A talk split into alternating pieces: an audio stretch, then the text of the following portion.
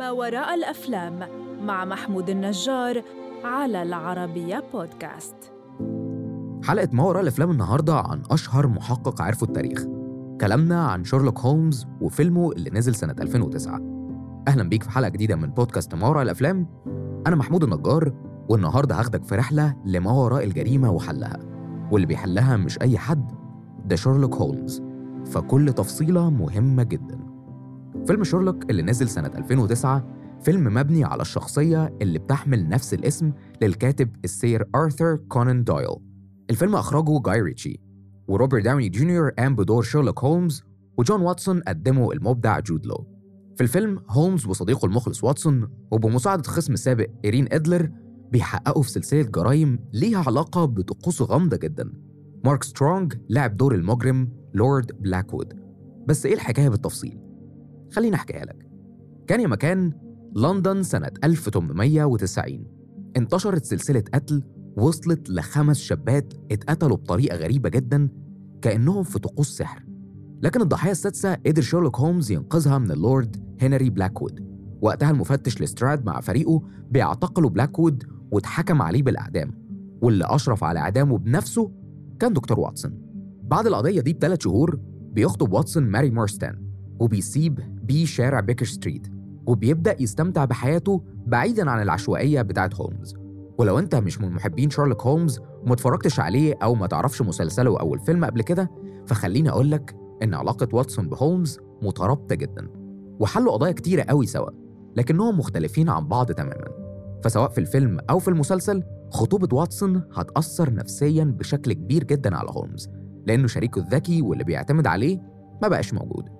المهم نرجع لفيلمنا.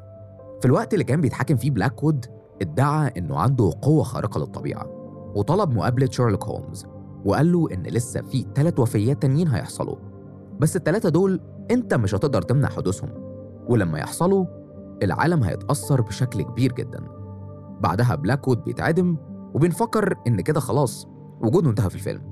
بعدها بتظهر إيرين إدلر مرة تانية بتزور هولمز وبتطلب منه إنه يدور على حل لرجل مفقود اسمه لوك ريوردن فهيمشي وراها لحد ما يلاقيها بتقابل راجل بشكل سري وده هيكون صاحب العمل.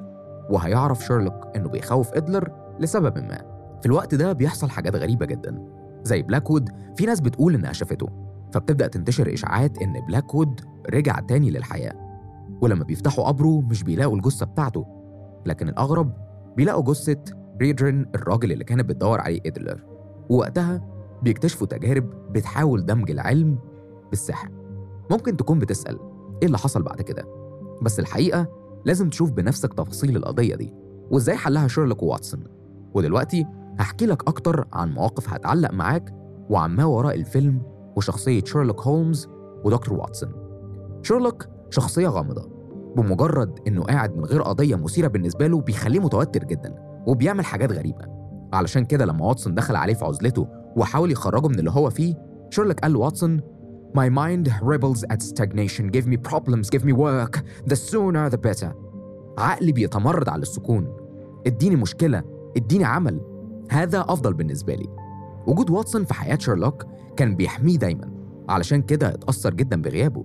ولما ظهرت إدلر وبدأ شيرلوك ياخد قرارات متسرعة واتسون قال له She was the only adversary who ever outsmarted you twice.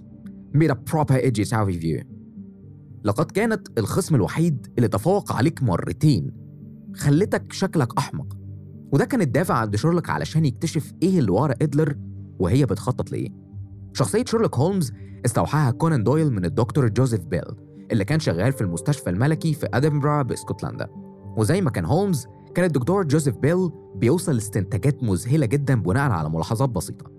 ومع ذلك فالدكتور جوزيف بيل كتب لكونان دويل وقال له أنت هو شيرلوك هولمز ومن الجيد أن تعلم ذلك. فيلم شيرلوك هولمز اتعرض في صالات العرض بالولايات المتحدة الأمريكية في 25 ديسمبر سنة 2009 وفي بريطانيا وأيرلندا وأستراليا في 26 ديسمبر سنة 2009 أخذ مراجعات جيدة جدا من النقاد وحقق نجاح كبير جدا في شباك التذاكر جمع أكتر من 500 مليون دولار.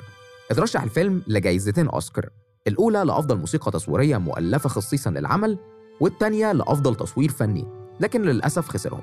وفي 2011 اتعرض جزء تاني للفيلم بعنوان شيرلوك هولمز A Game of Shadows.